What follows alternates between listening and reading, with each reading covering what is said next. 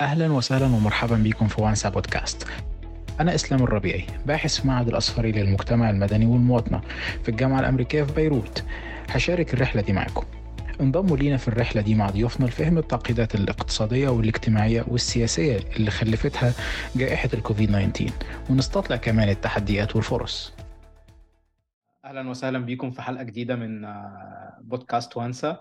بنكمل كلامنا مع شروق. شروق لسه عندها كتير وكتير تقول لنا عليه في ملف العدالة الجنائيه في مصر.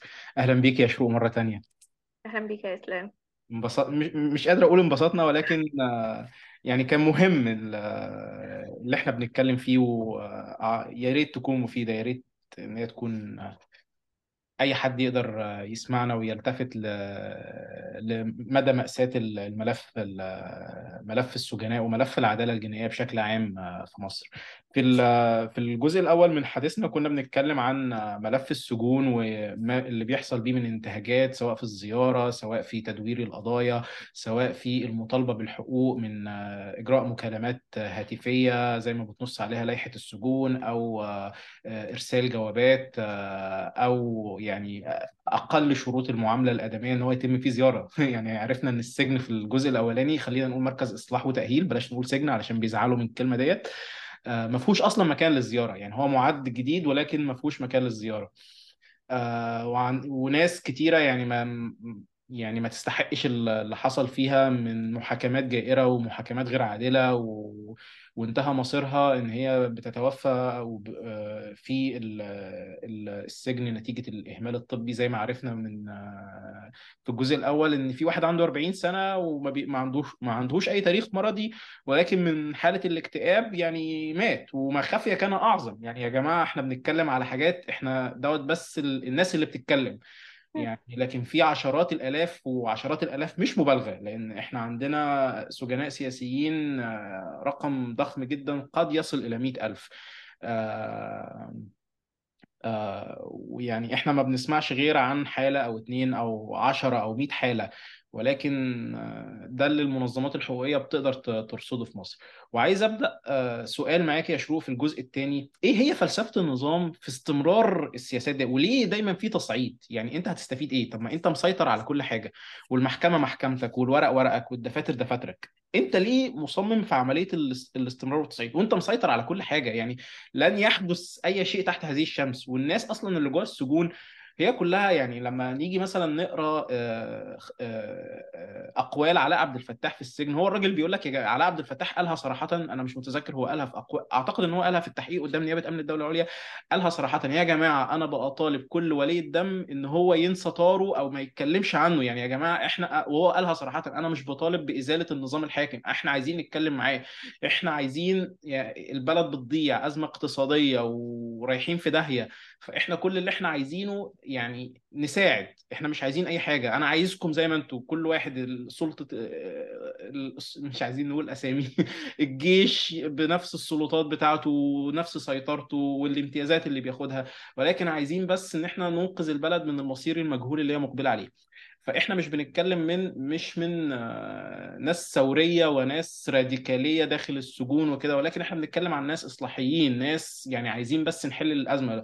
الدكتور عبد المنعم عبد الفتوح محمد القصاص أستاذ محمد الباقر علاء عبد الفتاح أحمد دومة يعني أسامي أنس البلتاجي وجهاد الحداد وناس كتير من من كل من يعني من من كل الطبقات ومن كل الفئات ومن كل الأوساط اللي موجودة. إحنا الحمد لله في مصر السجون مليئة بكل طبقات المجتمع وكل فئات المجتمع يعني فيها تنوع. مفيش حد ما آه ليه بقى ليه ليه, ليه النظام مصمم في السياسات التصعيدية بتاعته؟ يعني 10 سنين بداية من وصوله للحكم في 2013 وفيما يتعلق بملف السجون والاحتجاز والحبس الاحتياطي والإعدامات والتعذيب والقتل خارج إطار القضاء، كل هذه القضايا هو مصمم على التصعيد.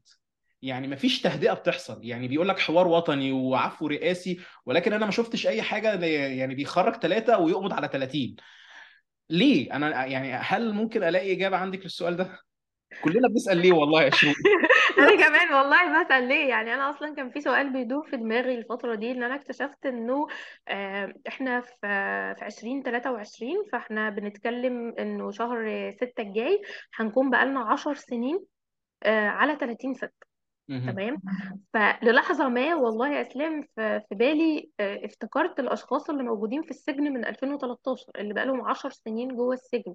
اللي هو مثلا لو ساب مراته عندها 30 سنة فمراته عندها 40 سنة دلوقتي. والله أعلم هو هيخرج إمتى. فإحنا بنتكلم في إن أسر كاملة انهارت فرص يعني آه يعني في في ناس سابت ولادها أطفال الأطفال دول بقوا شباب في ناس سابت ولادها شباب الشباب دول بقوا رجال والرجال بقوا ع- عجائز. فأنت بتتكلم في عقد كامل يعني مدة زمنية طويلة جدا جدا جدا. كان ممكن يتعمل فيها حاجات كتير ما اتعملش فيها حاجة غير إنه الشخص ده فضل في السجن. ف أنا ب... فرص مثلا لخلق جيل جديد في ناس ممكن ما يكونش عندها فرص تانية في الإنجاب يعني إنه إن هو متجوز أو سايب مراته عندها آه، حاجة و30 سنة هيخرج يلاقي مراته عندها حاجة و40 سنة. فأنت بتتكلم في دمار دمار كامل من كل ناحية. آه ليه بقى كل ده؟ محدش فاهم. ليه شخص يقضي من عمره عشر سنين جوه السجن في خصومة سياسية؟ آه، ده محدش قادر يستوعبه. كان عندنا أمل إنه أنا أنا عن نفسي كشروق مثلا أو أو كأي شخص أعرفه أو في الدوائر بتاعتي إحنا دلوقتي حاليا إحنا إحنا مستسلمين إحنا مش رد فعل حتى إحنا مفعول بنا وإحنا مستس... مش مست... ما عندناش أي حاجة نقدر نقاوم بيها الفعل اللي بيحصل لنا إحنا كل اللي إحنا بنطالب بيه إنه بس الانتهاك ده يقف عند العشر سنين دول وما يستمرش لأبعد من كده.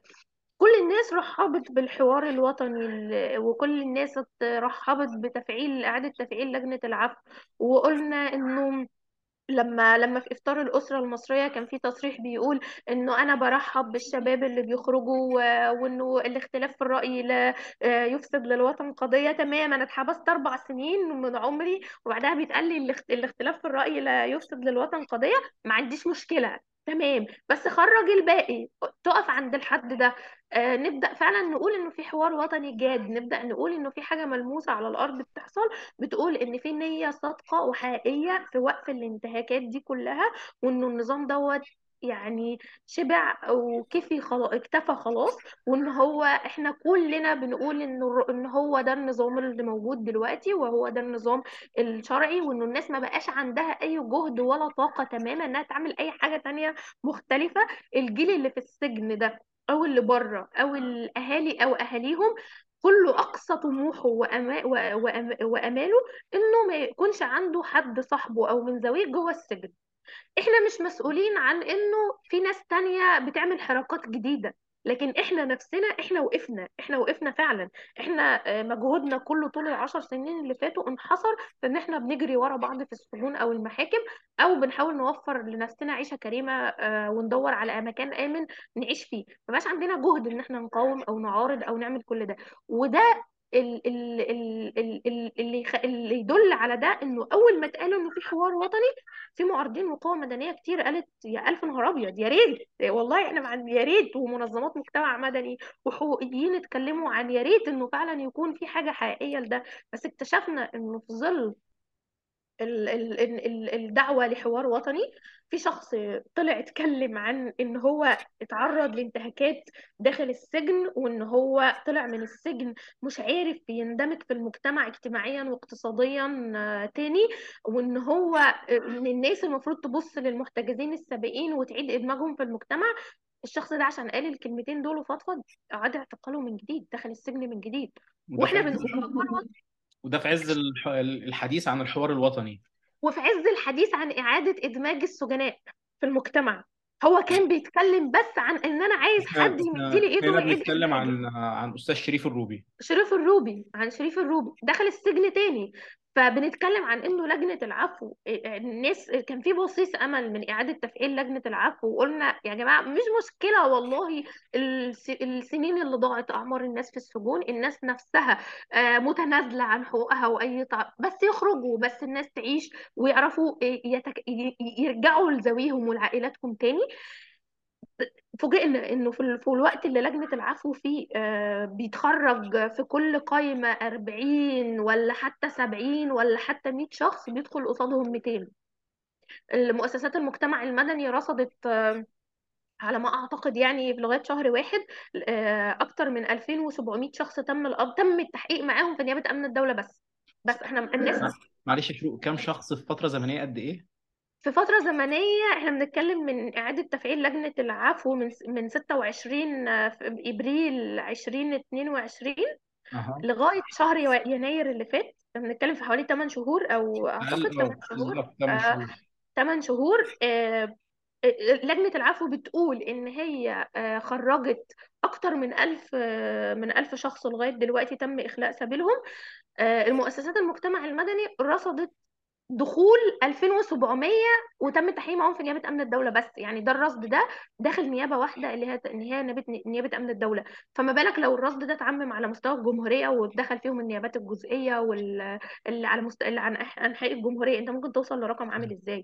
فأنت لو خرجت 1000 أنت دخلت قصادهم 2600 أو 2700 في عدد من الناس اللي خرجت بقوائم لجنة العفو تم تدويرها من جديد. ده هو خارج خارج بقائمة لجنة العفو وتم تدويره على عزيمة قضية جديدة.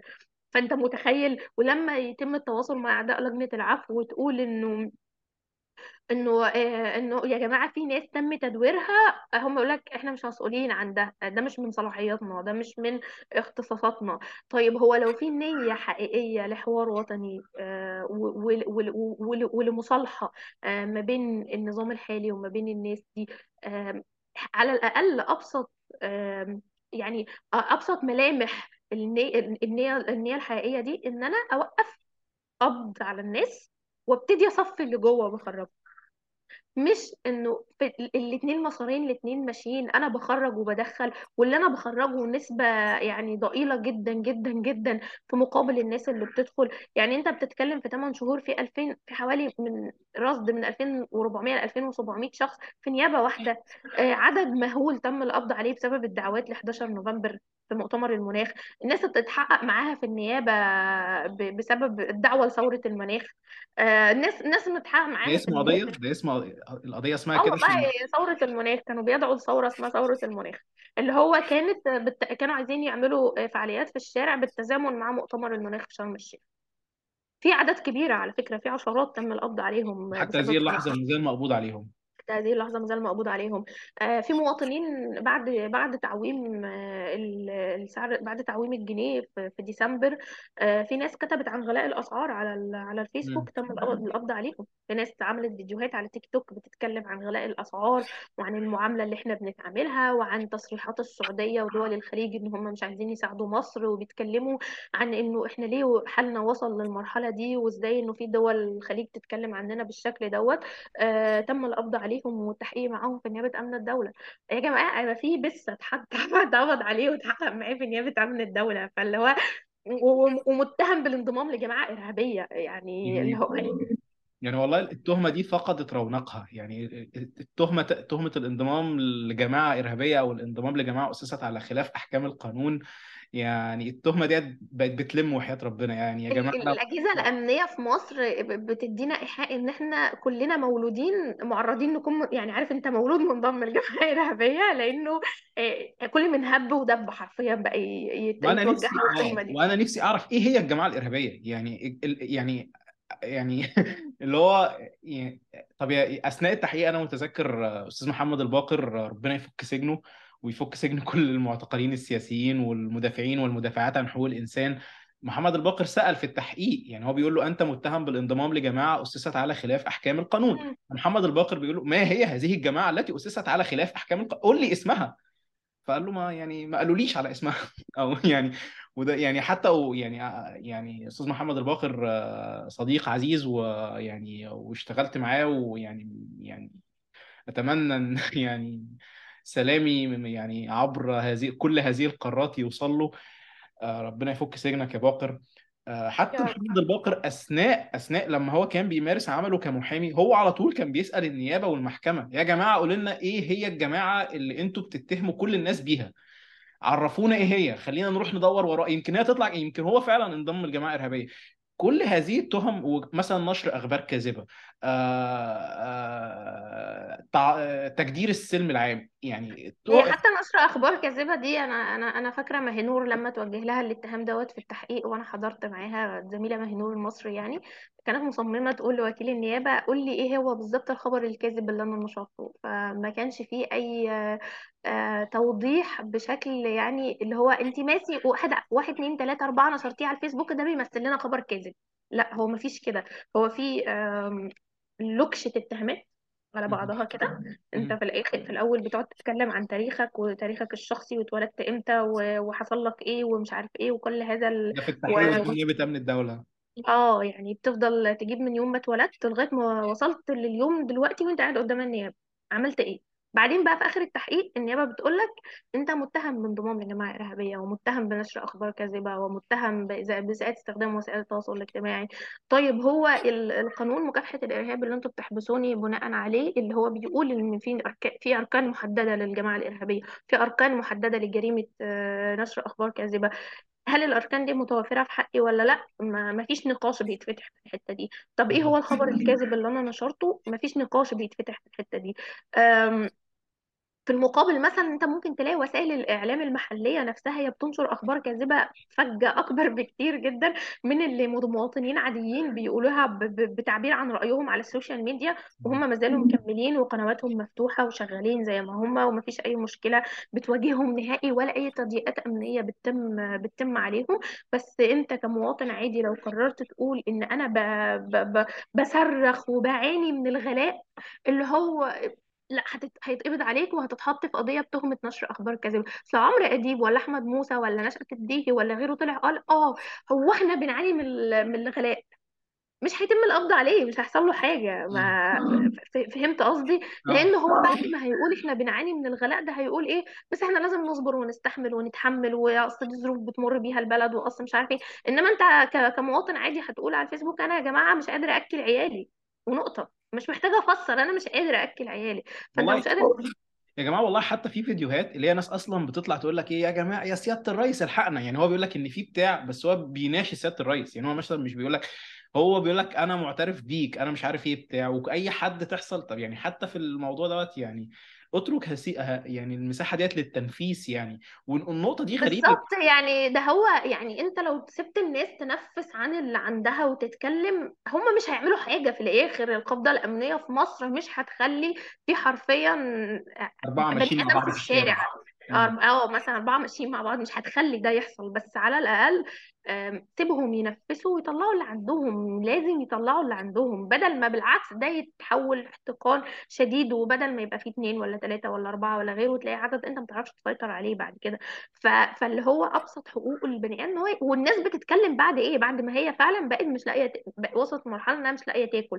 إحنا تجاوزنا دلوقتي آه، في مصر حقوق السجناء والسياسيين والمعتقلين وأماكن الاحتجاز والعدالة الجنائية وكل هذا الكلام اللي كان واخد الساحة الحقوقية طول ال- الفترة اللي فاتت واللي طغى دلوقتي الظروف الاقتصادية اللي بتمر بيها مصر اللي فعلا الموضوع المسيطر في عقول كل الناس دلوقتي هو الظروف الاقتصادية اللي بتمر بيها مصر. يعني ما بقاش في حد بالعكس الظرف الاقتصادي ده خلى الناس ما, ما بقتش قادرة تفكر في ال... في إنه يا عم أنا حرية إيه ومعتقل سياسي إيه وتعبير عن رأيي إيه أنا أنا عايز آكل وأشرب أنا مش عايزة أي حاجة غير إن أنا آكل وأشرب. فلما هم وصلوا للمرحلة دي إنه حتى ده هم ما بقوش لاقيينه ابتدوا إن هم يتكلموا وبيتكلموا في حدود وفي إطار مناشدات و... وبدون مثلا حركات آه، دعوات أو أو خلافه أو كده. فما جيش في الآخر بقى أنا أزيد الاحتقان ده عند الناس دي وفي وسط الهم اللي هم فيه يبقى موت وخراب ديار وأخدهم احطهم في في السجن هم كمان يعني. حاجة زي اللي حصلت مؤخرا اللي هي موضوع بيتزا ده بجد والله العظيم خلت شكلنا أنا مش متخيلة أنا عايشة في تونس. كمية السخافات اللي أنا بتعرض لها من من من من التوانسة هنا وبشوفهم هم عاملين share على الفيسبوك لحاجة زي موضوع القبض على بس آه، عشان بس أصدقائنا غير المصريين اللي ما يعرفوش موضوع بسه يعني يا جماعة هو في أربعة TikTokers ناس بتعمل فيديوهات كوميدية وخفيفة خالص يعني حاجات بعيدا تماما عن أي محتوى ولا سياسي ولا اقتص... ولا تمت يعني هلس ه... ص- يعني هزار صرف. فهم أربعة وبيعملوا فيديو مع بعض اللي هو ازيك يا صاحبي وعامل إيه؟ اللي هو ال- ال- الطبقة الشعبية بتاع المصرية ون- وناس بتهزر مع بعضها ومش عارف بيمثلوا إن في واحد اتقبض عليه ويعني حاجة هزار تماما لا تمت لل لا بيقول لك لا غلاء أسعار ولا بتاع وكلها إفيهات في جزء يعني هو كان فيديو معمول جزئين ويبدو إن هو كان في جزء ثالث بس هم قبضوا عليهم قبل الجزء الثالث فيعني هم أربعة ثلاث ولاد وبنت و... يعني فيديو هزار تماما وقبضوا عليهم. والبنت المقبوض عليها هي مسميه نفسها على التيك توك ملكة العشوائيات يعني هي بتتكلم عن فئة معينة من المجتمع دي طريقة كلامهم ودي طريقة لبسهم وإحنا بنشوفهم كل يوم في الشارع وبنقابلهم. الموضوع مل- ملوش أي حاجة علاقة لها علاقة بالسياسة أو اعتراض على أي حاجة. هو بيمثل الفئة دي من المجتمع لما بيكون عندها حاجة زي دي إيه طريقتهم واسلوبهم وبيعملوا إيه مع بعض. فيتم في الآخر القبض عليهم. زي ما قلت لك والله أنا بشوف الناس هنا في تونس وهم بي بينقلوا بيعملوا share على الفيسبوك على على الحاجات دي حقيقي محرجة جدا. أنا عايزة أقول لك إن أنا من أول ما جيت تونس هنا كنت طول الوقت بسمع كلام عن إنه مصر بقت أحسن في ظل النظام الحالي. مصر اتحسنت كتير النظام الحالي حسن الأوضاع في مصر. ده عمل لكم كباري ده بنى لكم عاصمة جديدة ده عمل ده عمل ده عمل. وعمري ما حاولت إن أنا ادخل مع الناس في نقاشات إن أنا أقول لهم إحنا عندنا ناس بتقبض عليهم أو أو أو غيره أنا بحب أكون في شكل كويس قدام الناس في الدول التانية الحقيقة. ففضلت اللي هو إيه بفضل أسكت ما بتكلمش أقول لهم آه تمام والله الحمد لله وكويس وكده. إن أنت تشوف بقى الناس دي هي وصل لها ال- ال- ال- ال- اللي بيحصل وبت... وحرفيا بتستهزأ بينا. ان عايزة أقول لك إن كنت كاتبة بوست بعد تعويم ال- ال- الجنيه بتكلم فيه عن إنه يعني إخواتي وأي حد في مصر إنه يتعلم لغة جديدة ويحاول يدور له على فرصة ويسافر. خلاص ما بقاش في في ظل الأوضاع الحالية ما بقاش في مستقبل. دخلت واحدة قالت لي والله يا ما عندك حق أصلا تونس حالها أحسن من مصر بكتير. ف فعارف اللي هو أنا يعني سكت ما ما ما اتكلم هقول إيه طيب؟ يعني إحنا بقى شكلنا بشكل يعني شكلنا سيء بطريقة لا تتخيلها. اللي هو okay تونس أحسن من مصر بكتير. هو أنت عندك حق فعلا إحنا هو في مرحلة ما حاليا تونس أحسن من مصر بكتير. مش مش هجادلك في ده. فإن أنت توصل إن إحنا نكون مادة للسخرية بال- بالشكل العبيط دوت بصراحة يعني حاجة حاجة صعبة حاجة صعبة. كنت بتتكلم مع الناس الأول يقول لك إنه ما هو أنت اللي قررت إن أنت تعبر عن رأيك آه، فدي ضريبة أنت تتحملها. أنت اخترت اخترت مواقفك. أنت قررت تبقى شخص حقوقي تبقى شخص مدافع عن حقوق الانسان تبقى محامي تبقى سياسي تبقى أي. فده ده ضريبة التعبير عن مواقفك واختيار مواقفك. طيب أنا شخص بدفع نتيجة مواقفي اللي أنا اخترتها بس الناس ال- اللي بيتقبض عليهم مؤخرا بسبب غلاء الأسعار أو اللي بيتقبض عليهم زي التيك توكرز والحاجات دي إيه المواقف اللي هم خدوها بيدفعوا ثمنها يعني إيه اللي هو عمله في الحياة كي يمثل معارضة أو موقف يقرر إن هو يكون آه، عقابه السجن ودي ضريبة ونتيجة آه، بتدفعها مقابل مواقفك اللي أنت أخدتها. ما عملش أي حاجة. هو مش فاهم يعني إيه موقف أصلا. أنا مش بقلل من آه، من من حد أو من ثقافته أو من وعيه بس فعلا في طبقات معينة في المجتمع هو ملوش في حاجة. هو بيصحى الصبح يروح شغله عايز يروح آخر اليوم أكل عيشه لعياله وشكرا كده. فلما أنت جيت خدت منه الحياة ال- الروتينية البطيئة المملة اللي هي ما فيهاش أي حاجة جديدة دي هو قرر يتكلم ويقول لك بس أنا عايز حياتي دي تاني مش عايز حاجة أكتر من كده. وما عملش أي حاجة فكان المقابل إن هو دخل السجن. ف... فده خلانا فعلا فعلا آه، خلاص يعني بقينا مادة للسخرية بشكل كبير يعني الموضوع إحنا إحنا ما اكدبش عليك يا شروق إحنا طول عمرنا مادة لا بس والله ال- ال- التفاعل اللي أنا شفته من الجمهور العربي على موضوع القبض الأخير على ال- على مهم. العيال بتوع ال- التيك توك دول محمد حسام و- وأحمد الخولي والناس دي كان مخزي بصراحة كان مخزي يعني مخزي بشكل و... كبير. وعلى فكرة وهي مش الحادثة الأولى إن ناس يتقبض عليها بسبب فيديو آه، فيديوهات على ال... على التيك توك يعني آه، آه ما طبعا. في حنين حسام ومودة مودة والأسلم و... آه في. عدد كبير من الب... من البنات محبوسين بسبب فيديوهات على ال... على التيك توك. وبرضه وهي برضو واحد مش سياسية بس اتحبسوا بتهمة خدش النظام العام في المجتمع. ده في واحدة منهم كانت بتتحاكم بتهمة الإتجار بالبشر. آه، أعتقد أيوه مودة الأدهم. آه حنين. حنين حنين حنين حسام. مم. يعني يا جماعة تهمة دي الإتجار بنت بالبشر. قاسم. وأعتقد إن وقت كورونا اتقبض عليها برضه. هو آه، في وصاية كده من فئات ما في المجتمع. هي ف... كلنا وفكرت عارفينها كلنا عارفين إيه هي الفئة دي. المشكلة إنه إنه مثلا حالة زي حالة حنين حسام ومودة الأدهم كان في احتضان شعبي كبير للموضوع دوت إنه آه دول بيخدشوا الحياء العام دول بي بي بي بيهددوا آه، حياء بناتنا وولادنا جوه ال- جوه فكان في احتضان شعبي ليها. بس بس مثلا حالات مؤخرة زي ال- ال- اللي هم الحاجات الفيديوهات الساخرة والكوميدية دي هو ما فيش أي احتضان شعبي مفيش حاجة شعبية حركت الموضوع فمش فاهمة أصلا القرار جاي منين بالقبض عليهم. أنا حتى لغاية دلوقتي مش قادرة أتخيل إنه في شخص ما مهم أو حتى ضابط أو ايا كان يقرر إن هو آه، ينزل لهذه الع- العقلية وإنه يقرر يحط مثلا راسه براسه يقرر يدي قرار بإنه يتقبض على الأشخاص دي. هي ما عملتش إيه ده فيديو ساخر تماما. ال- الحاجة اللي أنا كنت عايزة أقول لك عليها إنه إنه إحنا كنا بنتكلم أصلا في الأساس عن إنه ليه النظام ده بيعمل كده وهل في أي ملامح بتقول أو نية إنه ده يتغير ولا لأ. أنا ممكن يعني ال- الأستاذ كمال كمال أبو عيطة اللي هو أحد أعضاء لجنة العفو آه، اللي هو يعني اللي هي لجنة العفو دي هي كانت في وقت من الأوقات خلال الشهور اللي فاتوا كانت متصدرة كل الأخبار والتصريحات اللي بتطلع عن أعضائها وكل الكلام ده. الاستاذ كمال أبو عيطة طلع قال إن لما سئل عن إنه إيه البطء في مثلا في إخلاء سبيل ال- ال- المحبوسين فقال كلمة يعني حاجة كده كانت غريبة بالنسبة لي بن- ال- القرار بيعدي على أكتر من جهة في جهات مرحبة جدا جدا بقرارات إخلاء ال- السبيل وعايزة تخرج الناس دي كلها وفي جهات تانية آه، مش عايزة ده خالص وبتحزن وبتزعل لما في شخص بيخرج. فده تصريح على لسان كمال أبو عيطة على آه، قناة آه، بي بي سي يعني. وكان في مداخلة تانية برضو مع خيري رمضان قال نفس الكلام بالظبط يعني إنه في جهات بتحزن وبتزعل لو في شخص خرج. طب أنت زعلان ليه؟ ما هو الشخص ده ما خرج ده قضى كذا سنة في السجن. يعني لو أنت غايتك من إنك مثلا تأدبه تخليه يخرج يمشي جنب الحيط الغاية دي تحققت. أنا ما شفتش حد خرج من السجن في الفترة الأخيرة إلا والناس عايزة تعيش حياتها بسلام عايزة تعيش حياتها بهدوء مش عايزة تنخرط في أي أعمال سياسية تاني تماما. هم شافوا ما يكفي عمرهم ضاع بما يكفي. في أهالي اتبهدلت. زي ما قلت لك في أسر اتدمرت في حالات انفصال بسبب السجون كانت آه، كبيرة جدا آه، ال- ال- المدة طالت ومفيش مفيش وقت محدد انت هتخرج فيه. والناس اللي بتخرج بيتم تدويرها على ذمة قضايا تانية. المثال اللي انت ذكرته الشخص اللي قاعد يدخل من قضية لقضية لقضية اللي وصلت ست قضايا تم تدويره عليهم. مفيش في أسر ما بتقدرش تستنى المدة الزمنية دي كلها. الناس بت... الناس بت... بت... بت... خلاص بترفع دعاوي طلاق وبتنفصل عشان تعرف تكمل حياتها بعد كده. فالناس المحطمة دي. انت عارفة حتى يا شروق ما فيش أسر معاها تكلفة الزيارة. يعني هي لو أسر يعني مش هنقول بقى إن هي وصلت لقرار الانفصال يعني ربنا يكون في عونهم بس انت متخيلة إن في أسر هي ما عندهاش تكلفة إن هي تروح تزور ابنها أو بنتها أو أخوها اللي هو محبوس.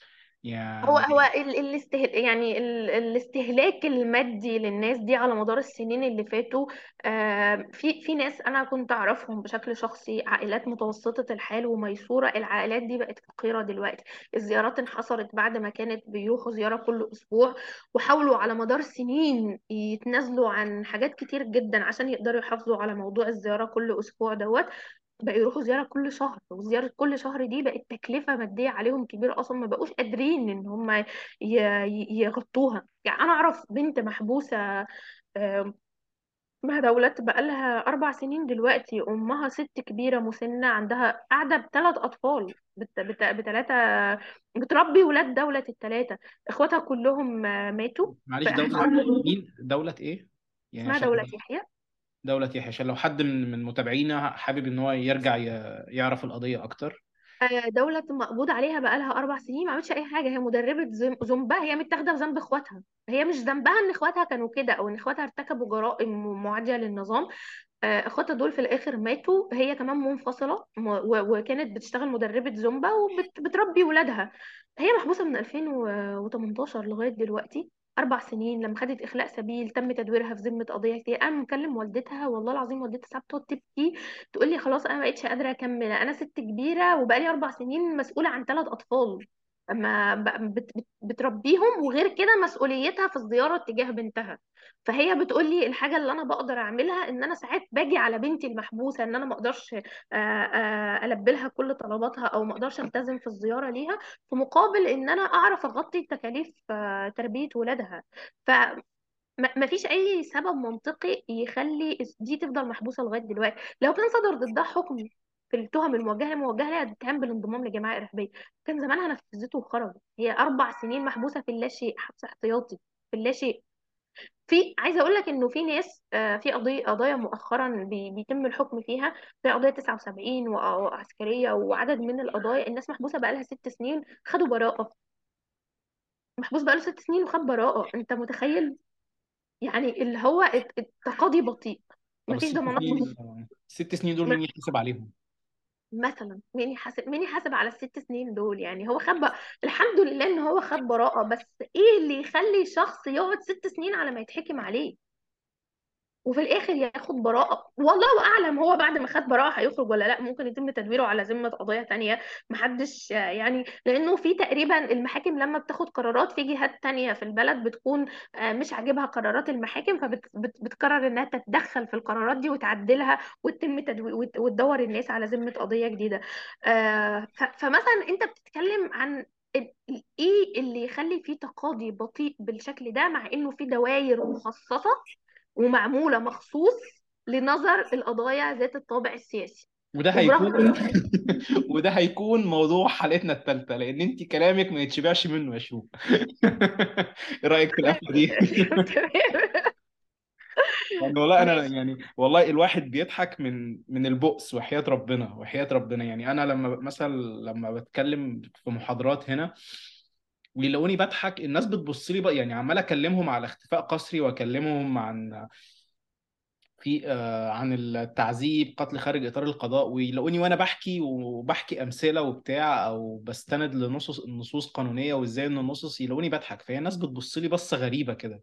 فما ب- مش ببقى عارف آه، آه، أوضح لهم اللي أنا حاسس بيه أو أنا إزاي وصلت للضحك الضحكة البلهاء ديت. فأنا برضو عايز أعتذر لمستمعينا لو لقيتوني بضحك وإحنا بنتكلم في يعني في مقاسي ولكن يعني من يعني شر البلية ما يضحك. حقيقة يعني يعني يعني والله. شكرا جزيلا يا شروق. وهنكمل في جزئنا الثالث أتمنى إن هو يعني أنا الصراحة مش عايزه إن هو يكون الأخير بس حقيقي منتظر الجزء الثالث عشان نكمل البلاوي اللي بتحصل في الملف ده في مصر. شكرا جزيلا يا شروق شكرا